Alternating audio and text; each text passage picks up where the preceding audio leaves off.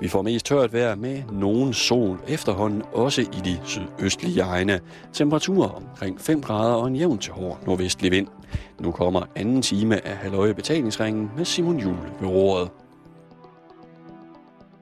I København er der ret beset nok flest folk udefra.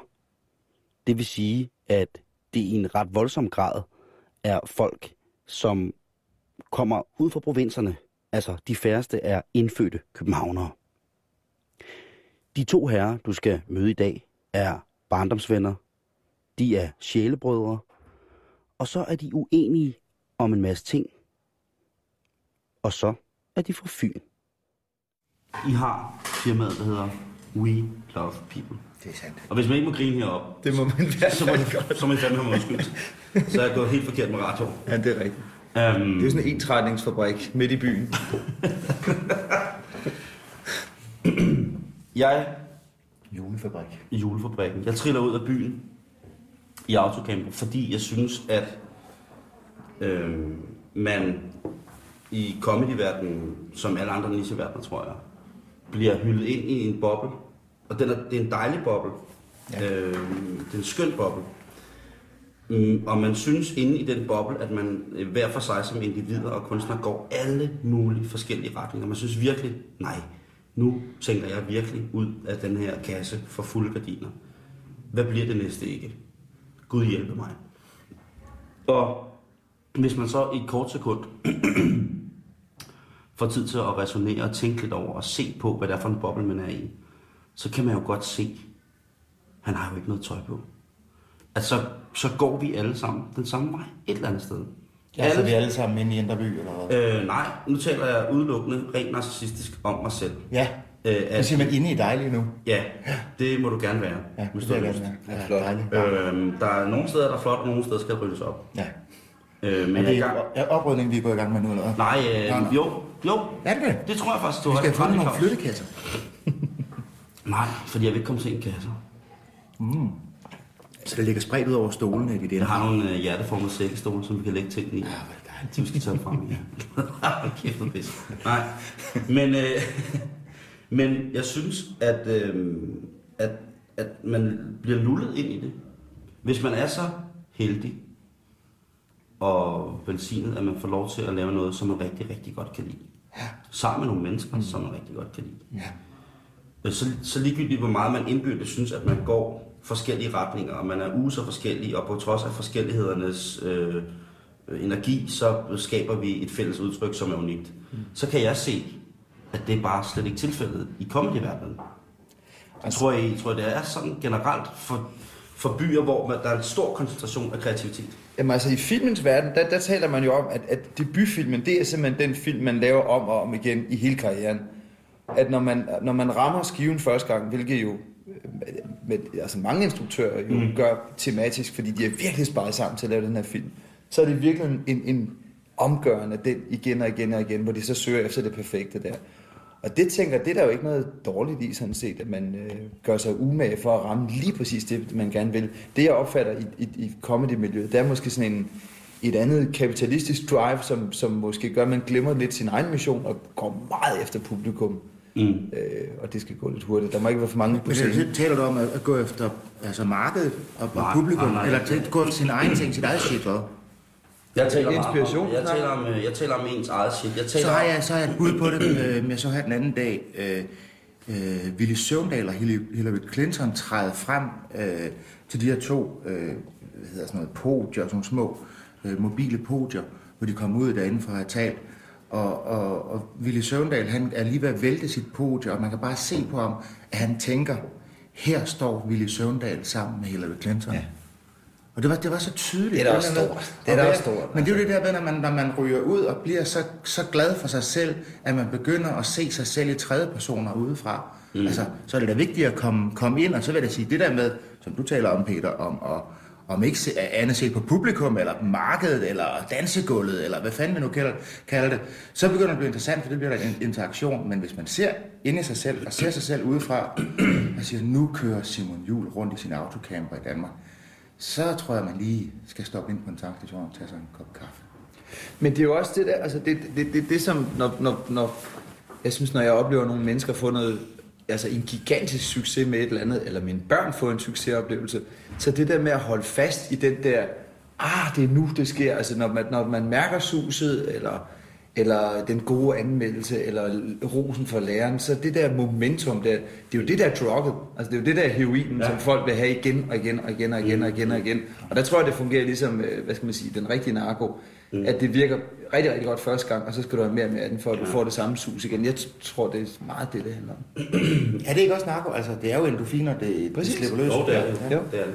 Jo, og hvis man så oven i købet ikke har fået helt så mange klap både af far og mor som barn, så er det måske, virker det måske lidt bedre, ikke? Ja, hvis man lige pludselig får en bekræftelse, man aldrig har fået. Præcis, ja. præcis, præcis. Altså nu, jeg skal vende lidt tilbage til, det, du siger med, at hvis jeg tænker, nu kører Simon rundt i sin autocamper. Ja. Saksen er affaceret med, med lidt sky. Altså, det gør jeg jo. Men jeg, altså helt seriøst, så tænker jeg nogle gange ude i den autocamper, der bliver der så mørkt og stille, så der tænker jeg om mig selv i tredje person. Og det er nødvendigvis ikke kun på en omnipotent måde, men jeg tænker også, nu kører Simon rundt i sin autocamper, og hold da kæft, hvor han trængte til det. Ja. ja. Er det Hvor, hvor lang tid ude, hvor lang tid ude, altså, er det sådan, er du inde i vognen, eller er du 50 meter op, eller ser du der sådan et by i provinsen-agtigt køre et hen over... helikopterskud over... over- helikopterskud, hvordan? Øh, Ej, det er en- det er en- ja, men øh, jeg ser mig nok selv som øh, sådan en halvtotal. Ja. Øh, fra sædet ved siden af. Ja, så vi er inde i bilen. Øh, inde i bilen, Ja. ja. men øh, vi ser på mine hænder på rattet, som slapper af. Ja. er det, der hedder en ud af kroppen oplevelse? Nej, overhovedet ikke. Tværtimod. Ind i kroppen Det er meget oplevelse. op i kroppen oplevelse. Ind i hovedet oplevelse? Ja, det er Ind i muren oplevelse? ud over hovedet, ind i kroppen oplevelse for mig. Mm. Øhm, netop fordi jeg får tid til at, når man er, det man vil se i det billede, vi taler om nu rent filmisk, det er, at man vil se, at jeg sidder og tænker over, Gud, hvor misser jeg ikke ud på nogle fester, eller på øh, nogle kreative forsamlinger, eller nogle gruppemøder i nogle øh, tænketanke, ved at være i Borgst. Altså, Tænker, tænker du også sådan, haha, nu er jeg fandme et sted, hvor de andre ikke er, haha, haha, haha. nej, overhovedet ikke. Haha, Borgst. Jeg tænker, det er Borgst. Kommer dødspikken. Nej, Horsens. Uh, Jeg tænker, hvor har jeg dog lyst til at tage mange mennesker herop? Er det frihed? Ja, jamen det er det jo. Det er simpelthen frihed. Det er klassisk stikke af for det hele. Forstår du ikke, du prøver at stikke af for dig selv. Find den i Brogst. Jo, men det er vel også sådan en, en, en art first mover effekt, tænker jeg. nu har man ligesom set et eller andet super sjældent orkester. Det er jo en form for kuratering, du også laver her. Ja. Ja, jo, jo, men altså det, men det, øh, nej, det er det ikke, og det er ikke nogen quest, og det er ikke noget, nu ved jeg godt, at min kanalchef Mads Brygger har mange, der mange gange prøvet at tale om det. Det er jo en tur. Ja, det er ligesom at være på tur. tur Ja, ikke? øh, og nu har jeg, og så skulle man gerne på et eller andet tidspunkt ligesom finde ud af, at ved at lytte til mine programmer lidt en gang imellem, øhm, altså, I kommer jo selv fra provinsen, Mm. men sidder nu her på New Yorker-loftet. Øhm, men det er I, ved, I ved godt, hvad provinsen kan, når man kommer tilbage til den. Ja, for fanden. Jamen, der er jo ikke så meget af det, så, så, så man, man, man er jo ekstra glad for det, der er. Altså, da, da Fra- Frans, Genbo Frans nede på Salmons Brink fik en, øh, en kæmpestor videomaskine, og der var kun, kan du huske, der var kun et grønt billedrør, der virkede hans tv. Ja. Og der så vi jo både Blade Runner og John Holmes, senatorens datter, på grønt billedrør. Og det var, det var, det var en stor medieoplevelse. I voksede op sammen. Ja, det er det. Og der er, der er stadigvæk, jeg kan, uanset om vi nu har boet i Københavnstrup øh, over halvdelen af vores liv, så når man kommer over broen og fra Sjælland, så sker der altså et eller andet. Nu er man hjemme, og jo tættere man kommer ned på 56-83 Hårby eller ned mod afkørsel den vej, så er man mere og mere hjemme. Ja. Selvom man rent faktisk ikke har ret meget at gøre der med, og det er mange år siden, man har haft noget med at gøre, så er det det, der hedder ens hjemstavn. Men det har vi tit talt, talt om, at, at når vi kommer over broen, lige når vi har det der super fede øh, sving, der er efter Nyborg der, så skuldrene gør sådan noget, og så er vi hjemme. Mm. Det har vi tit talt om. Men der er faktisk en, en ting, jeg tit tænker på, når, når, når jeg kender godt det der, man sidder en onsdag aften eller en torsdag aften og har bare virkelig lyst til at komme ud og, og opleve en dejlig lille fest med nogle gode venner. Mm. Og så, øh, og så ringer du med et eller andet, eller jeg ringer med et eller andet en tirsdag eller onsdag aften. Så kan jeg nemlig huske dengang, da vi boede der som teenager, der var, nogle, altså, der var jo næsten ingen fester. Og det vil sige, sådan en, en aften i jordløs, den kunne virkelig falde på et tørt sted. Hvis jeg, jeg havde en aftale I med... Jordløse? Ja, ja, Jeg, hvis jeg jeg, er født og opvokset i Jordløse 5 km fra der Peter boede. Så man skulle også cykle op ad en meget, meget lang bakke, der hed Langdilsbakken. Ja, langdel. Ja. Og Farlig, farlig bakke. Farlig bakke efter sådan fem pokaløl. Så det, der, det er det der med at, at kæmpe sig til tingene, det tror jeg, så kommer der, noget, kommer der noget ekstra, noget godt ud. Også hvis man skulle ud og finde en klump hash, det kunne tage en måned. Men vi havde masser af tid.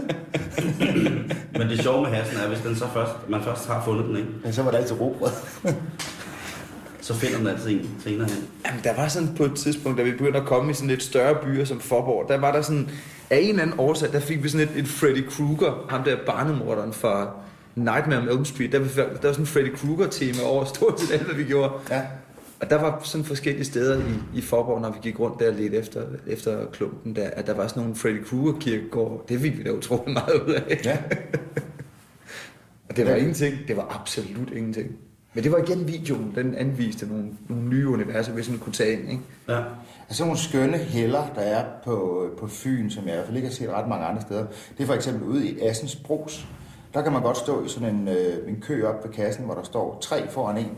Og den første står og taler. De står bare og snakker sammen om, "Nå, hvordan går det så med Gitte? Jo, det går meget godt. Det gør, og så, Nå, så skal vi gøre det. Og så bliver de ved med det. Og der er ingen i køen, der overhovedet ikke, de lytter heller ikke, eller måske når man foran de ta- taler lidt med. Men man venter bare til den samtale er slut, og så kommer man videre til den næste, og så, nå, der, jo, hvordan går det så? Og så taler man sammen. Der er jeg ved, der blev lavet en undersøgelse på et tidspunkt om, øh, om hvor lang tid der går, før at øh, bilerne bagved dytter, hvis man ikke kører over for grønt. og der er noget med, altså, jeg ved, i Aarhus er det 10 sekunder, ej, 2 sekunder, og i København der er det, der er det sgu nærmest et splitsekund. ikke? Men på Fyn, der venter man bare, til det bliver grønt næste gang. Og det er så ualmindeligt fedt med Fyn, at der er så utrolig meget tid. Mm. Altså, det, det, der, er en, der er en ting, som, som mine børn synes er ret syret, når de overbesøger min mor, det er, at de skal i brusen fire gange om dagen. Hvorfor hun ligesom ikke klarer indkøbene på en gang. Men det er jo fordi, min mor hun går og snakker med folk op i brusen. Og så når klokken bliver to, så mangler hun der lige et, et æg eller noget andet. Så skal vi have en snak igen. Nede omkring køledisken, Ja. der bliver godt nok talt meget. Ja. Ja. Brusen er et Det forsamlingshus. Ja, helt sikkert. I ville jo ikke kunne leve der i dag, ville I? Nej. Øh, fem, seks dage, så begynder jeg at blive tosset, fordi så går det alligevel for langsomt.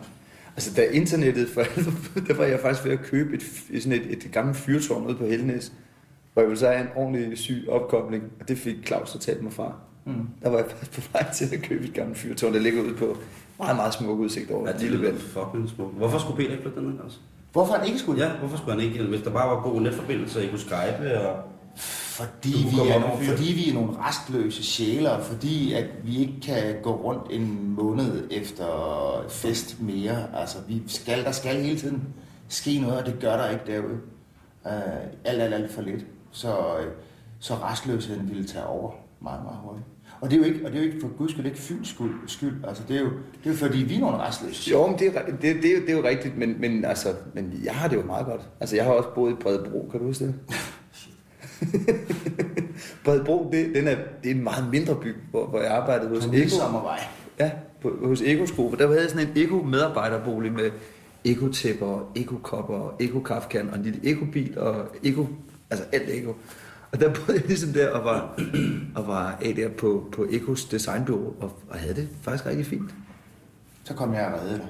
Ja, det gjorde du. Det blev skide Og så tog dig med til København, og så gjorde Peter noget rigtig fint. Vi boede så sammen nede på Jagtvej 109G, øh, og skulle gå sådan en kilometer op til Courage, hvor vi arbejdede. Ja, for jeg vil starte i Jagtvej til Vimus runde. Der spacerede vi hver morgen. Ja. Og der gik Peter og sagde godmorgen til alle mennesker.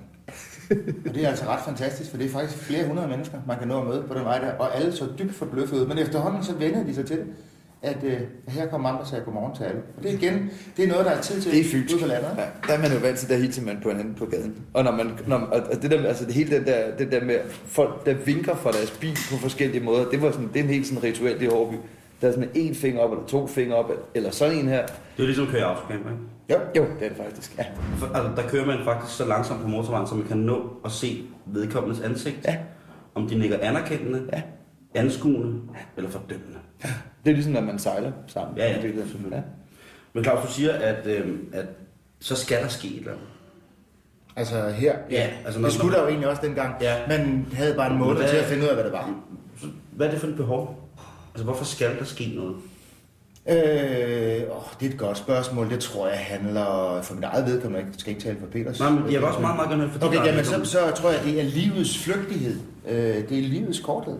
Der er ikke, der er ikke så meget tid. Vi ved godt, at øh, vi har nået sådan cirka 42, som er sådan cirka midten på filmen, hvis, hvis det går godt. Og der er så utrolig mange ting, man skal nå at se. Øh, der er så utrolig nysgerrig, og der er, der er så mange vidunderlige ting, der venter på at blive oplevet.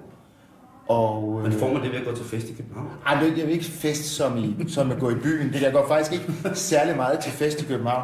Nej, men jeg- altså, livet er, glad for at gå til fest i livet er København. en fest. Alle de, alle de spændende ting, der sker, hvad, hvad det så end kan være. Mm. Øh, og, og, og det kan I vel være fra at løbe en tur rundt om søerne til at, at stå og hoppe til julefest inde ved 24-7. Altså det kan jo være alt muligt. Mm. Men det med det der, der sker noget tiden. Der sker sgu ikke så meget på Fyn. Til gengæld så er det meget koncentreret om, om de få ting, der sker.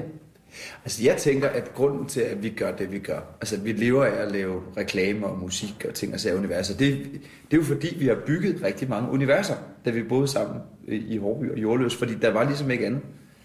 Da, altså det, vi havde vores første slags virksomhed, da vi var 15, hvor vi tog der lavede professionelt, eller professionelt i citationstegn, graffiti. Og sagde med professionelt. Ja, det var meget professionelt, hvor der vi lavede, vi lavede bander, til sådan nogle, bander, sådan nogle sportsbander, hvor vi fik, jeg tror vi fik en 3-4.000 kroner Ja, ja, per bande. ja. Ja, det var sat mange penge.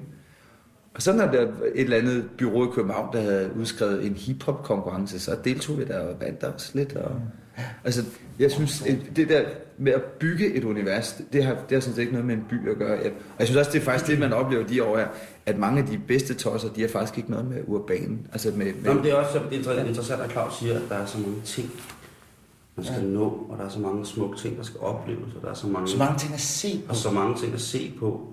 Øhm, Jeg bor på Nørrebro, der er fyldt med, kommer hele tiden sådan små klistermærker, eller tegninger, eller graffiti, eller i dag var nogen, der havde stillet en bænk ned under, under passagen der, under Grønne Løsesbro. Jamen sådan nogle ting flipper jeg over. Jeg synes, det er, jeg synes, det er så fedt. Jeg synes, det er så fedt at gå ned ad Nørrebrogade og se alle være forskellige. Det oplever du altså ikke på, øh, på gaden ned i, i Assens. Der er alle præcis det samme tøj på, samme praktiske hår, samme øh, praktiske fodtøj.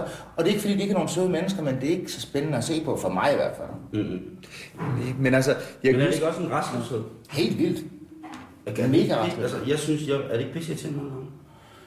Er det ikke mega belastende? Jo, men, men så skal man jo veje for og imod, altså, fordi der er jo til gengæld også åbnet helt vildt mange fantastiske døre.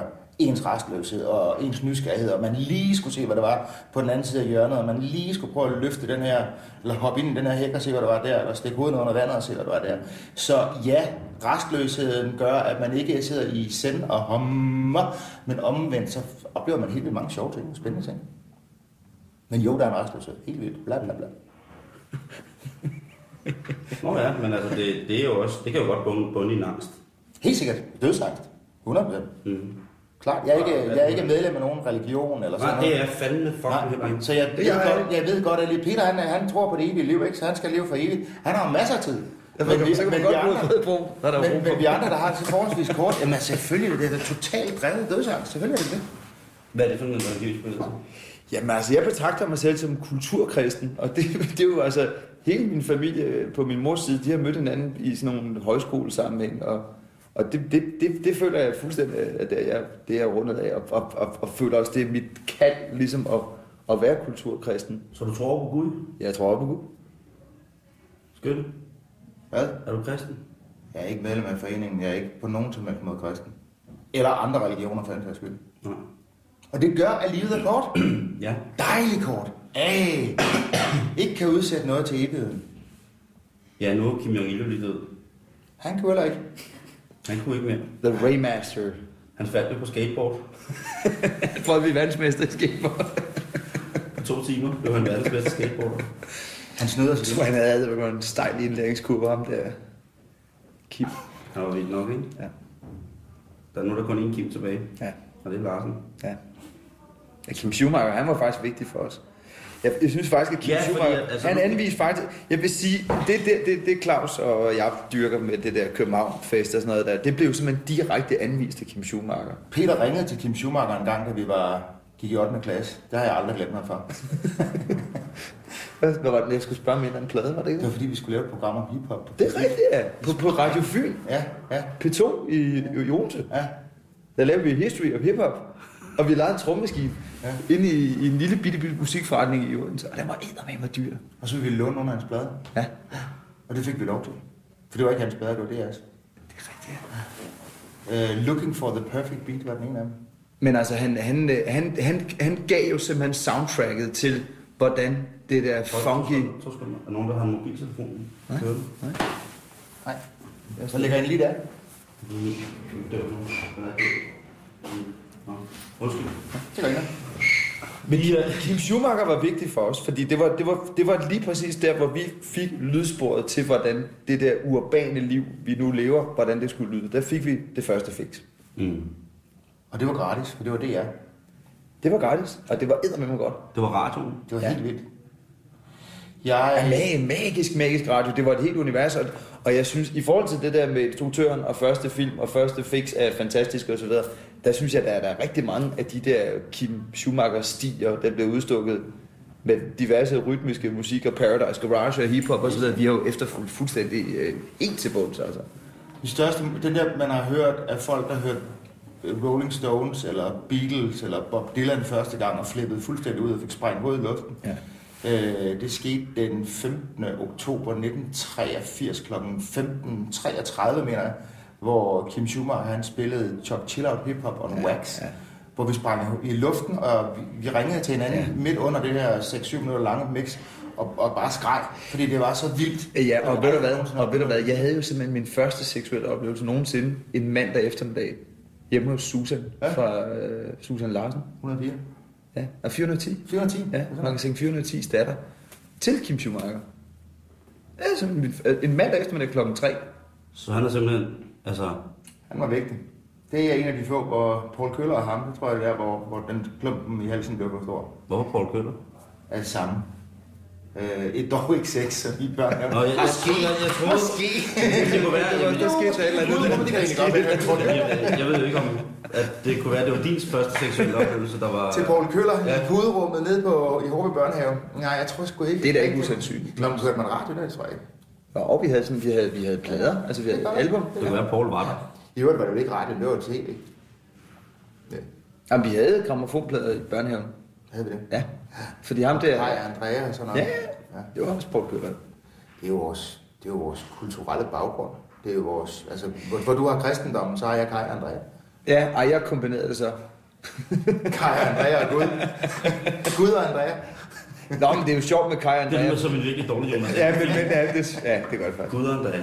Men jeg synes faktisk, at, at Kai Andrea er interessant i forhold til et univers, for det er godt nok et tight ass univers, og det er meget, meget, meget, meget, meget småt. Det er ligesom en, en mm. papegøje og en frø, og så en, en meget fjollet mand, og så en mindre fjollet mand. Det er sandt. Det var faktisk heller ikke helt, helt sandt, for i virkeligheden så var det jo, det var jo tysk tv. Ja, du var meget glad for tysk. Du meget. som, jeg måtte ikke se så meget fjernsyn som dig. Jeg så meget tysk tv. Jeg talte, om ikke flydende tysk, så er jeg for tysk som 10 år. Fordi jeg så alle de der tyske programmer, Dali Dali og Formel 1 og Rosa-Rote der er Panther. flere- Rosa-Rote Panther, ja, de Biene Meier og hvad hun Western hedder. von Gestern. Western von Gestern. Det var fantastisk. Ja. Hold da kæft. Jeg så noget med bare patter. På tysk? Tutti Frutti. ja, nej, det var, var det på tysk? Ja, det er italiensk. Var det ikke? italiensk?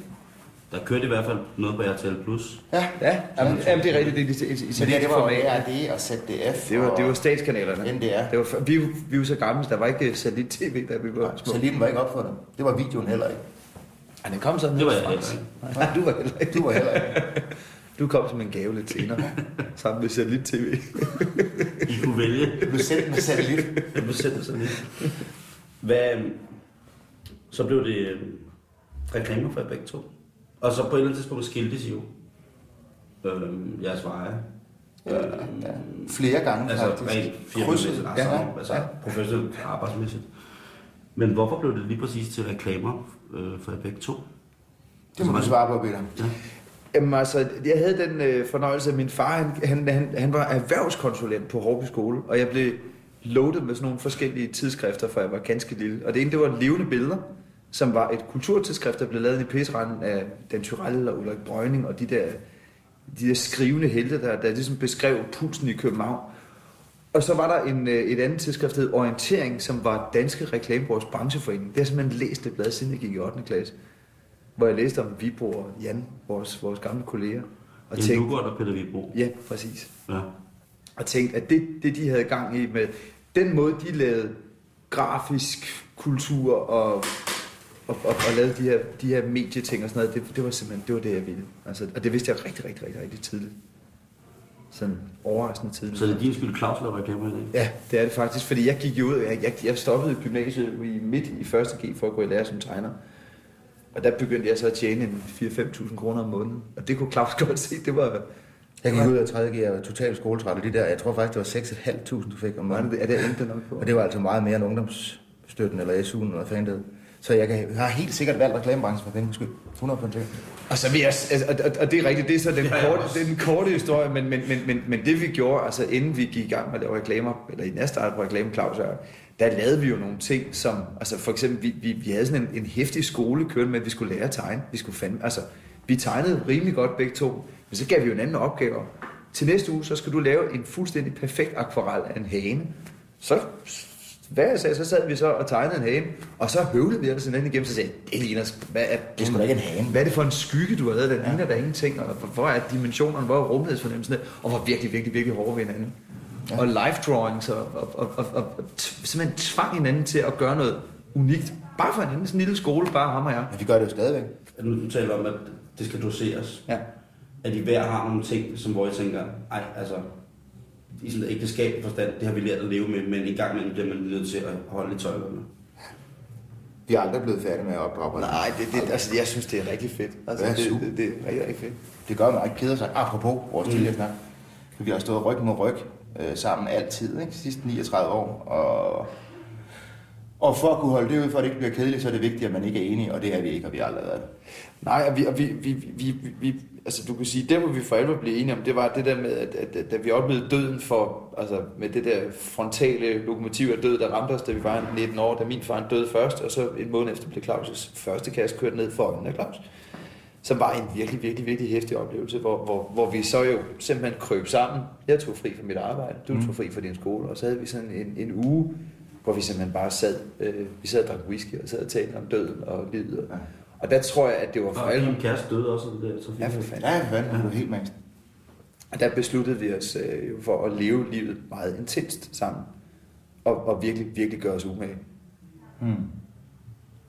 Ja, og leve hver eneste dag som det sidste dag. Da jeg blev, øh, da, da hun blev kørt ned, og jeg stod der og skreg, var der så en sygeplejerske tilfældigvis, hvis der findes tilfælde, der hævde mig ind i sin bil og, og prøvede at, at stoppe mig. Hun råbte til mig, mens hun pegede op på en bakke, hvor kom en stor lastbil kørende. Hun sagde, den lastbil kan jo lige så godt være, den kører ind i os. Det kan du aldrig vide. Du kan aldrig vide det med livet, så slap af. Så slappede jeg af. Fandt jeg ud af, okay, livet er kort, og døden er lang. Lad os, lad os hylde dødsangsten og leve. Jamen, Ja, og det var meget det der med, det der celebration af livet, det synes jeg, det er rigtig meget det, vores, vores venskab går ud på. Hvorfor skal der noget så, så kontant til at lave omdrejningspunkter i fællesskaber, som for eksempel død? Fordi man er uddødelig. Men når man er 17 år, jeg kan ikke huske, hvad vi var, de var 88, hvor vi var gamle. Altså 88, vi var 18. 52 begge to. 19, 19. Vi var, okay, men vi var i hvert fald, man er udødelig. Det var til min alder. 19-års fødselsdag. Ja. Kan du huske det, at du, du, du, du var lige dagen efter hun blev? Øh, man er udødelig. Når man er 17, 18, 19 år, så er man fuldkommen udødelig. Ja. Og pludselig finder man ud af fra den ene dag til den anden, eller fra det ene sekund til det andet, at det er man ikke alligevel. Det var også meget interessant at så gå op på gymnasiet, hvor man lige pludselig blev død. Man blev simpelthen et symbol på, at folk kunne dø. Jeg tror sgu aldrig, der var nogen, der var døde derude på det gymnasium før. Pludselig så blev man et, et, et symbol på døden. Og, og når man så i forvejen er et meget tænksom menneske og spekulerer meget på livet og universet og alt det der, øh, så, bliver, så, så bliver det lige pludselig skåret meget skarpt op, at livet er kort og døden er lang. Men det er ikke dårligt. Altså, det, det, det, det, jeg, synes, det, det, jeg synes, vi har oplevet det faktisk med rigtig mange mennesker. At, at, at øh, de de mennesker... dør? Nej, men at mennesker... Nej, nej, nej. Men at, at mennesker... Alle omkring os dør. Alle. Nej, men at folk, der, der har haft en, en, sådan en virkelig hæftig oplevelse tidligt i livet, at de har en uh, tendens til at være, faktisk være mere tilfreds med deres liv. Mm-hmm. Og, og, det, øh, og det selvfølgelig er det jo... Hvorfor, du spørger, hvorfor skal det være nødvendigt? Men det vil Altså dels fordi, at man, når man er ung, så, det er så kan noget, man, man, man, slet ikke, det er jo uundgåeligt. Men jeg, ja, ja, Mm. men jeg, jeg synes faktisk ikke, det er så skidt endda. Altså. Du skal jo også videre. Ja. Så du er jo heldig nok jo. Det er jo bare én station. Det er bare Brogst. Først kører du til Aarhus Ja, jeg har den lange køreplan. Men I jo også, det lyder også lidt som om, I, I er udødelige kræfter hinanden på en eller anden måde stadigvæk. Så hvad hvis Claus døde? Jamen, det har vi da talt tit om. Det taler vi alt. Ja, Ja, det- gør jeg jo nok. Ja, ja. Ja, og du skal ikke videre. Men nu spørger jeg Peter, fordi Peter skal videre. Ja. Øh, så, så hvis... Nå, Er det bare... fedt nok at være præsten her? Ja, det skal jeg jo. Nej. Og det skal I så ikke.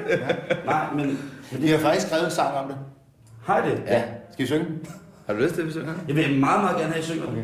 Okay. Det her, det er, det her, det er, det her, der er vi 22-23 år. Der boede vi sammen i Odense, Ja. inden jeg flyttede til Sønderjylland, du flyttede til København. Og der havde øh, Claus' lillebror, han havde skrevet en sang, han gerne ville øh, sende ind til Dansk Melodi Grand Prix. Og der var der så en aften, hvor vi så skrev den her sang, som vi faktisk Skrev, jeg skrev teksten, han har skrevet melodien, Ja, og ja. så skrev vi teksten, ja. Og der blev vi faktisk enige om, at det er sangen. Det er vores sang, ja. Ja. Det, det, det er mange år, ah, lang tid, jeg kan ikke huske, Og det er lang tid jeg har sunget. Skal prøve? Vi ved godt, den er. En bane går, et ur, der slår, et tog, der snart skal køre, et trist for når, skal vi må ses, du ikke når at høre, for nu rejser jeg din vej. Med denne gang helt uden mig, farvel min ven, vi ses til næste år. Vi mødtes vist, da vi blev født, og siden blev vi venner. Vi drømte om, vi rejste bort til steder ingen kender, og nu rejser du din vej. Og denne gang helt uden mig, farvel igen, vi mødes, ses til næste år. For det vi har bygget op er venskab for livet. Da, da, da. En fælles hemmelighed, kun vi kender til. Ligesom solen på din vej. Den skinner både på dig og mig. Hvorhen, hvor vejen hen vil gå. Så farvel da min ven. Ding, ding, ding. Toget kører, når toget kører, folk går hjem. Jeg bliver stående her, for det lysner i mit sind. For på denne her perron i livet, mødes vi to venner nok igen. Igen. For det vi har bygget op er venskab for livet.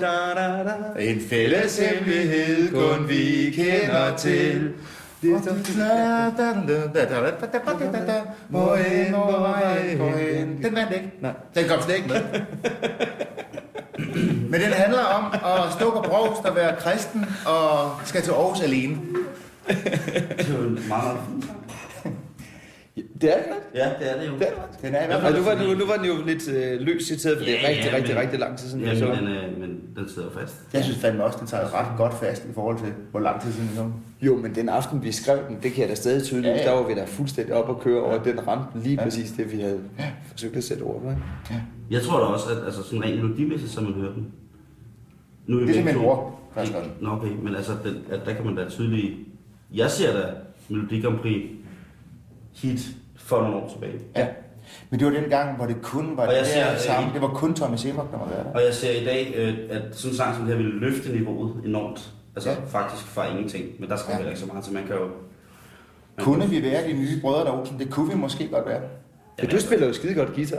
Det gør jeg faktisk. Så vil jeg være noller. Og du spiller skide godt trommer. I Ja. ja. kunne blive en form for White Stripes. Det kunne vi faktisk godt. Er det ikke bas? Eller er det gift? Nej, det er ikke. Det er guitar, men øh, det er guitar, han spiller. Fint. Og trommer, ikke? Jo, jo. Så kunne I blive, altså det kunne blive, I kunne blive sådan en form for psykopatiske Jimmy og René. Ja. Det er vi i forvejen.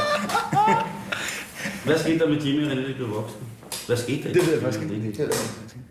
De kan ringe ind nu på...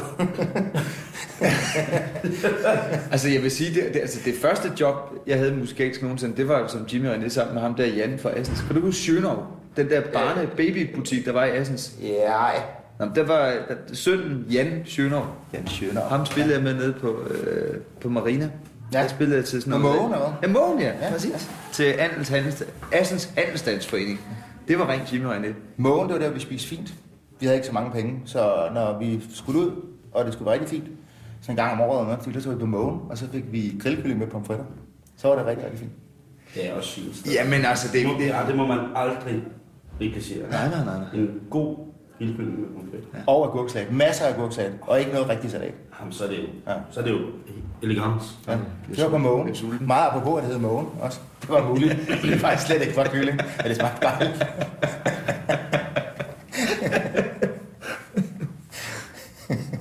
Kyllingen. Nu er jeg bange for døden. Og, og mågen. Hvad skal man huske på, når man er en ny radiostation? Nu, nu tager jeg det helt, altså I er jo, øh, eller en ny virksomhed, men nu jeg en ny radiostation. I, I, har, I har indsigt i mange ting, så jeg spørger, hvad skal man huske på, når man er en ny radiostation, som Radio 24 er? Vi tror, det- er sikret 8 års sendelse. Det vigtigste er at nyde det. For det skal fandme nok blive hverdag på et tidspunkt.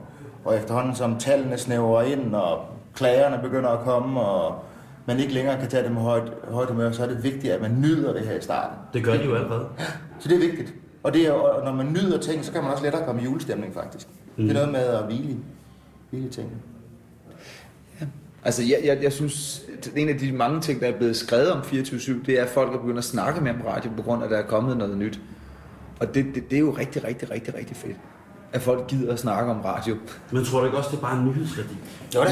Ja, fordi jeg tænker faktisk, at, at lige præcis det der med, at man har sådan noget snakke-snakke-radio, og, og, og, og altså, hvor man også tillader ret mange fejl, det er jo meget lidt perfekt i forhold til den form for sådan noget, offent, eller sådan noget public radio, vi har haft kørende med P1, hvor folk jo virkelig, virkelig taler pænt. Der synes jeg, at der er et utal af øge og snakkefejl, som, som, som, som hvis jeg var en anelse mere konservativ, ville sige, det er godt nok noget slendrian. Men, men det der med, at man har en statsmedie, som tillader den der løse omgang med, med ord, det synes jeg virkelig er en nyhed. Det synes jeg faktisk er en, en ret radikal nyhed. Og det er ikke bare en nyhed, det er noget, der kommer til at præge vores samfund. At, at man behøver ikke gøre sig så umage mere, fordi der er tusind millioner medier. Der var kun ganske få medier for 30 år siden, derfor folk gjorde sig sindssygt umage, fordi de vidste, at den skulle sidde i kassen første gang, og der var ligesom kun den her ene chance. Og det er jo det, man oplever nu med alle de her mange, mange, mange, mange, mange tilbud, der kommer. Det bliver løsere og løsere. Man kan bare, bum, så kan man bare lave en anden radio, eller bum, en anden tv-ting, eller et eller andet. Og derfor tænker jeg, at de skal gøre sig umage. Fordi det er også en sovepude. Jeg kørte i taxa her den anden dag. Det gør jeg tit. Det gør man i reklamebranchen. Det er taxaernes, taxaernes holdeplads. Der var en taxichauffør. Han hørte øh, 24-7. Øh, sådan skruet ikke højt op og heller ikke lavt. Sådan lige midt imellem, så man faktisk ikke rigtig kunne høre det, men man koncentrerede sig. Og det spurgte jeg så, om, om, om han lyttede til det. Så sagde han, nej, det gjorde han faktisk ikke, men det var så rart, at der var nogen, der var sammen med en. Når man sad og kørte mange timer alene, så den der med hyggelige snakkende stemmer i baggrunden, det gør faktisk, at, at man sidder og har det rart. Og det kan faktisk være, at, det, at det, der, er der er jo et vær, eller der er, er det ikke en tredjedel af danskerne, der betragter sig selv som, som ensom, eller det er et helt, helt sindssygt stort tal. Øh, det kan faktisk være, at Radio 24 er et værn mod ensomhed, fordi man med al den her småsluderen og Ja. småpuderen og lidt småfnisen og hvad fanden vi nu laver, øh, kommer til at være venner for dem, der sidder derude og ensomme. Jamen, du har ret i, altså samtalen har jo fået en, en, en, et nyt sted at være, mm. hvor, hvor, hvor jeg tænker sådan noget som, hvad hedder det der mass og monopolet, det har jo domineret i mange, mange år, netop ved at der var en samtale med noget, folk gad op, eller var i tvivl om. Han er jo død med Steffensen. What? Han har hængt sig selv. Nej, det er bare en vittighed. Videre. Det er så faktisk ikke humor. det er sgu ikke sjovt.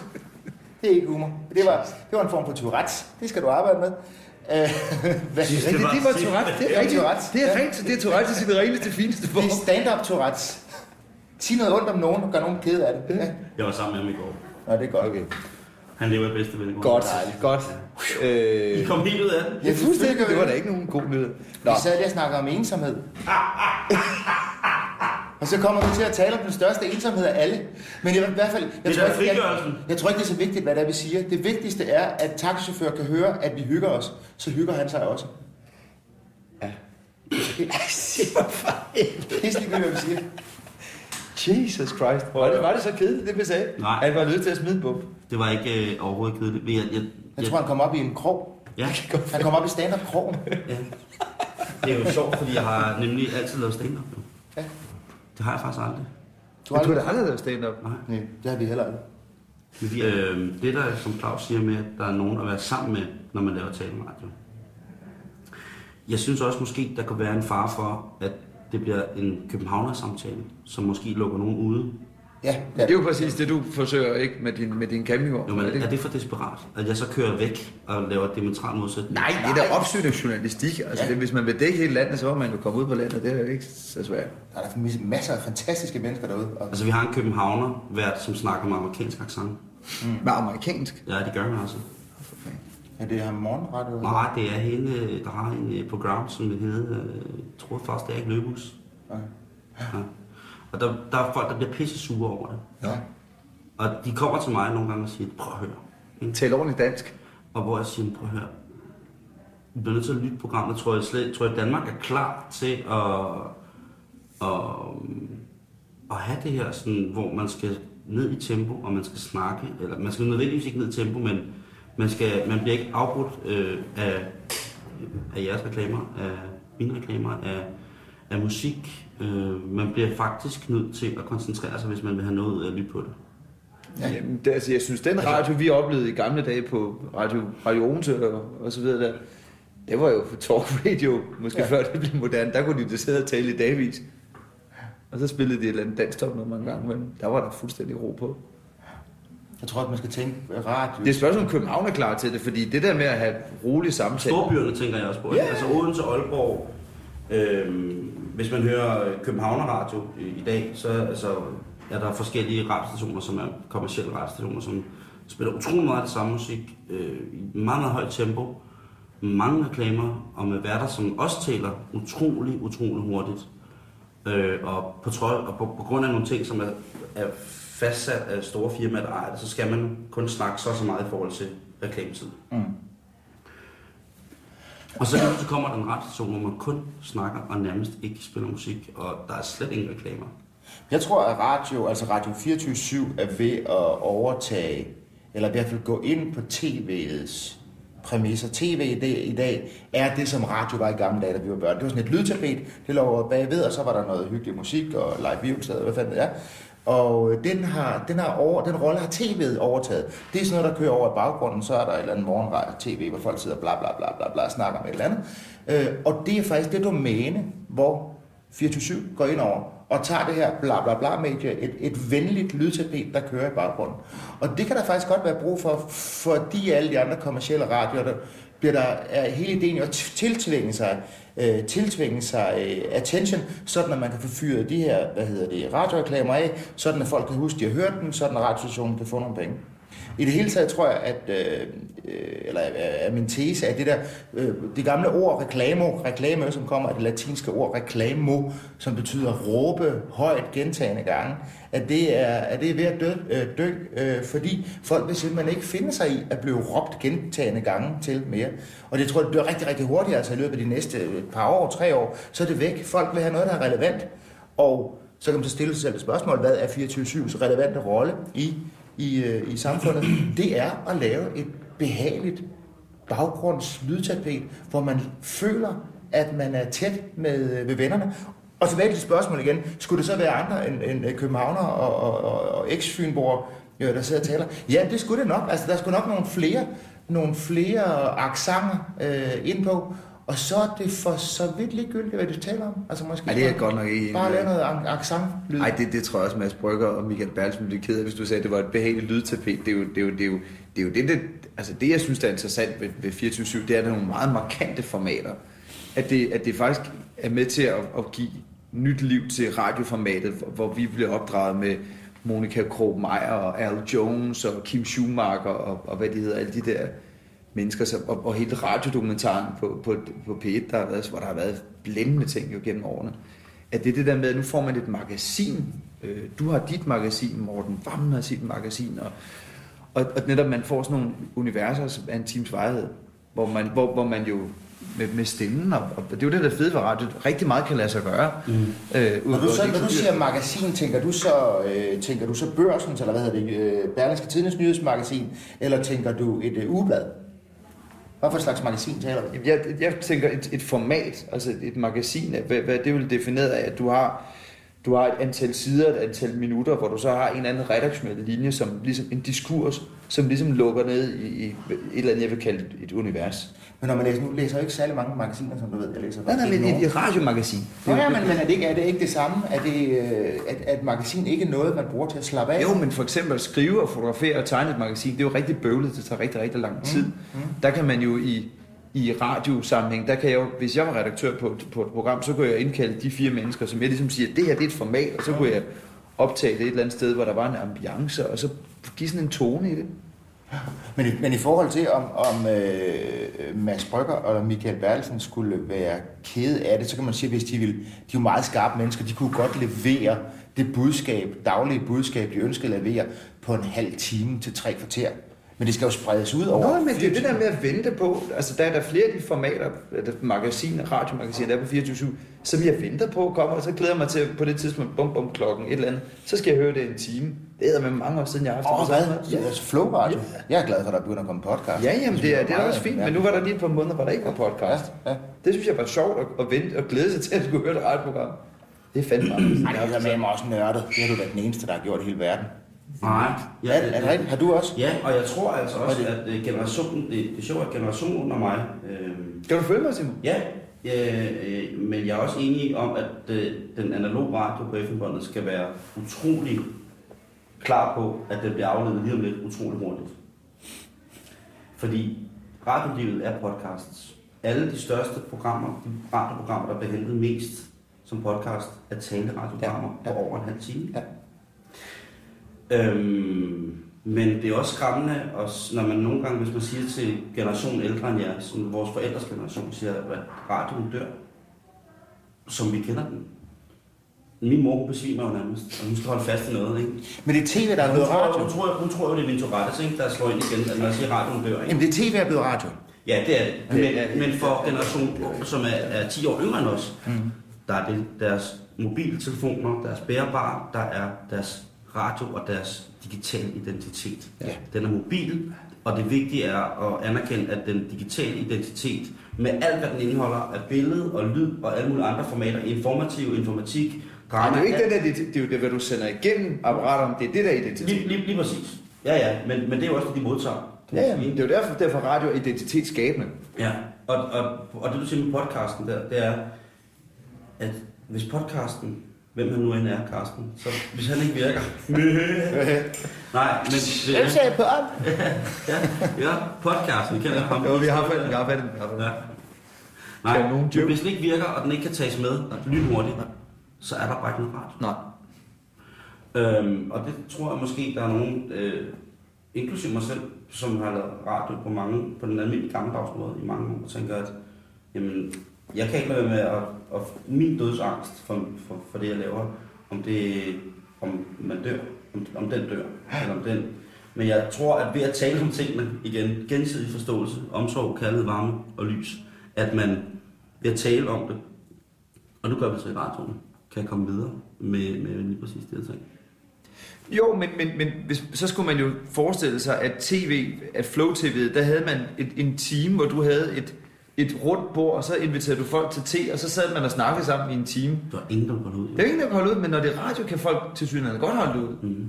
Og det synes jeg er en interessant form. Men man jeg blev også, man jumper også sige noget, når, når, når jeg har lyttet 24 det har jeg, det har jeg sgu lyttet meget til, så er problemet lidt i forhold til tv, at man kommer ind midt i en samtale, og man ryger ud af en samtale. Men mindre man tænder, når det starter. Men mindre man som dig sætter sig ned med din lille kop te og sidder i to stive timer og lytter, men det er der ikke ret mange mennesker. Jo, måske nogle ensomme mennesker uden arme og ben, der gør, og dig. Men, men, men andre mennesker har altså ikke så meget tid. Så det, det, det pudsige er, at man kommer ind midt i en samtale, man ved ikke helt, hvad den handler om, man når sådan lige at finde ud af, hvad den er, og så er det gået en halv time, og så er man ude igen. Så det, det, bliver sådan, det er sådan lidt som at, at, at, Okay, at jeg gå må over, jeg gå til over, korset. gå over og lytte til ja, over, ja, du går ind på en, en café Ja, eller et eller andet sted, ja. og så lytter du lidt med, hvad nogen sidder og snakker om med bordet ved siden af, og så går du igen. Nu, det, det er det, det, det, det, program, der hedder Flaskens Ånd. Det har jeg faktisk dyrket rimelig trofast. Og så er det ikke te, du sidder og drikker. Og så går jeg og laver mad. ikke? Nå. Sådan lørdag- en lørdag for- halvanden flaske rødvin. Nej, ikke så meget. Men så går jeg og laver mad, og så lytter til det, synes jeg er To timer. kæmpe chill. Det er god mad. Det kan jeg virkelig godt lide. Og, og der synes jeg netop, at der også er at, at tale om et format, hvor man kan mærke, at hvad han, Pilgaard, Paul Pilgaard Jonsen, han gør sig virkelig umage for at få det hen et sted, hvor det både er soulful og lidt syret og underholdning og, og alle mulige skønne ting. Det, kan, det synes jeg er et rigtig godt program. Og det er simpelthen... t- Nu er der kun fem minutter, til det kommer til enden. Det er hyggeligt. Jamen, jeg har det om aftenen. det er jo selvfølgelig svært at sige til sin egen kollega, uden at at det bliver lidt narcissistisk, sådan rent brandmæssigt. Men jeg har det... Øh, der kom en, en pige hen til mig. Øh, utrolig grim pige. Hen til mig i, øh, i brusen i øh, Sindal. I Jylland. Og så siger hun til mig... Øh, nu så jeg lige, at din autocamper den holdt udenfor. Og jeg har lyttet til et program. Jeg vil bare sige, at... Øh, når jeg lytter til dit program, så ligger jeg på sofaen. Fortsæt. Kom. Jeg har tændt et par stearinlys. Hvad nu? Ikke noget. Ikke noget, Mr. Tourette. Så ligger jeg et lille smule ensom med min stringlys. Nej, nej. Og så siger hun... Nå! Og så siger hun, så er det ligesom at falde i søvn til, da man var lille, og de voksne, de snakker. Åh, oh, Ja. det er fint. Ja, ja, ja. Nå, Det er det samme med gør. Jeg håber ikke, han falder i søvn, men det er fuldstændig rigtigt. Og derfor så blev jeg faktisk glad for, hvad Claus sagde. Det er nærhed. At man får, man, det er nemlig nærhed. Trygheden er. Så, så kombinationen Ja, det er rigtigt. du siger, det vil jeg tage med som julegave til mine kollegaer. Ja. Og jeg tror faktisk godt, at, at man kunne lave to timers, hvor man ikke behøver at sige noget, for man bare bladet. Du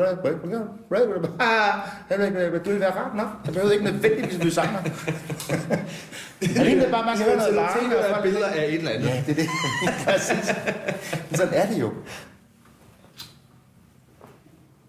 Ja, altså der, der synes jeg, at, at, at det der samtaleprogram, det minder rigtig meget om jazz og improviseret musik. Hvad står der? What? Kom, forklar. Jamen det mener jeg, fordi det er... Det er ligesom den grimme pige fra Sindal. Nej, det, det, er jo, Jo, det er nej, det er jo noget med at improvisere. Altså, det, der står jo ikke, vi har jo ikke et nodeblad foran os, hvor der står, hvad vi skal sige nu her, og hvor vi kobler ting. Det er jo noget med at have, virkelig have ørerne åbne, Ja, og, det- og som er, er ja. enormt musikalt. Altså, og, og, netop det der med, har vi en klang sammen, og hvornår rammer vi et eller andet. Det er en god improvisation. Det er mega jazzagtigt. Det er godt. Ja. Det er godt, og Ja. det gør, og det, det er jo netop det, det der lange, det, det er 60 minutter, to gange 60 minutter, man taler sammen. Det er jo en sjælden fordybelse i forhold til, hvad man har klandret tiden for at være i mange, mange år. Den var åh, så fragmenteret af subkultur og væk og så videre der.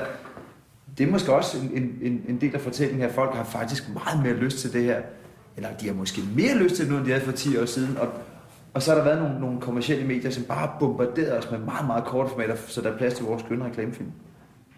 Men vi må håbe i hvert fald, at om 8 år eller 7 år, eller hvornår det nu er, i hvor lang tid det må eksistere, at der ikke stadigvæk bliver talt om kun 24-7 og døden på radioen, for så er det ikke så godt. Nej. Men det skal nydes nu, og, og der skal eksperimenteres, der skal tales om, der skal findes I er de det første, jeg har talt med radiostationen om. Fordi jeg, jeg ville have nogle mennesker, som havde en forståelse for alt mange af de ting, som jeg ikke rigtig forstår med, hvad fungerer og hvad brandet og så, så videre, så videre.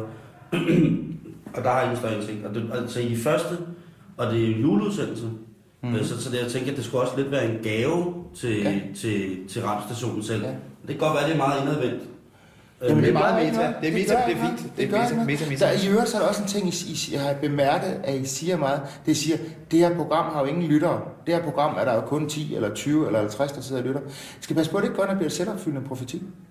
Altså, der er ikke nogen, der har lyst til at være med i en radio. Ja, det, er, det kun får sådan en snært og sådan noget Det offer, Ja, ja, lige og det er der virkelig ikke nogen grund til. Det er Hvorfor ikke sige, Det er prøv at høre, der sidder er fandme 500.000 mennesker og lytter nu og er helt vildt glade og siger, det er den fedeste Ja. julegave, vi nogensinde har hørt andre har fået. Og det er netop den der selvopfyldte vitalitet, den er helt afgørende. Mm. Det er nemlig ret i, fordi det bliver et dumt hul. Det bliver Ja. ja. Paul og Nulle julekalender ja, på lige præcis. Som jo var En fiasko. ren magi. Nå, Fiasko, men, fiasko, men, men, men magi for de sære børn. simpelthen. ja, præcis. Ja, vi må have lavet nogle flere særbørn. Hvor skal du holde jul, Claus? Jeg skal holde jul hjemme med mig selv sammen med min nærmeste familie. Så det er jul på Nørrebro. Det er simpelthen jul på Nørrebro. Peter Stenbæk. Hjemme hos mig selv i Skovshoved, der kommer min mor og mine svigerforældre og svoger Benjamin. Og så skal vi til onkel Per juledag, og så skal vi til onkel Thomas anden juledag. Hvad med dig? Jeg skal lave suppekøkken på Halmtorvet for dem, som ikke har så meget. Jul på. Vesterbro. Nå, hvor fint. Nå, hvor fint. Nu er det jul. Hvad for en slags suppe serverer man? Er det sådan en anden suppe? Nej, nu vil jeg gerne have, at øh, de råvareproducenter, som jeg har kontaktet og spore, og spørge, om de har lyst til at hjælpe med med at give noget vender tilbage, så jeg ved ikke, hvad det bliver. Men det kunne godt være en på kartoffelsuppe med lidt øh, sprød skinke henover og et godt stykke brød. Ellers så kan man jo altid gå om i containerne før bag ved Føtex, og så bare læse op af mad, der først bliver fordæret om en dag. Ikke? Kunne man også gøre. Ja. Så du skal ikke til Roskilde? Men det gør jeg bare til hverdag. Skal du ikke Ja. hilse dine, dine forældre? Nej. Er de døde? What? Nej. Stop op. Glædelig jul. Glædelig jul. Peter Stenbæk og Claus Skytte, som du lige har været i selskab med, er ejer af We Love People, som blandt andet er et reklamebureau, et pladeselskab, et galleri og et selvstændigt kreativt uddannelsesprogram, hvor blandt andet Uffe Ellerbæk er en af grundstenene.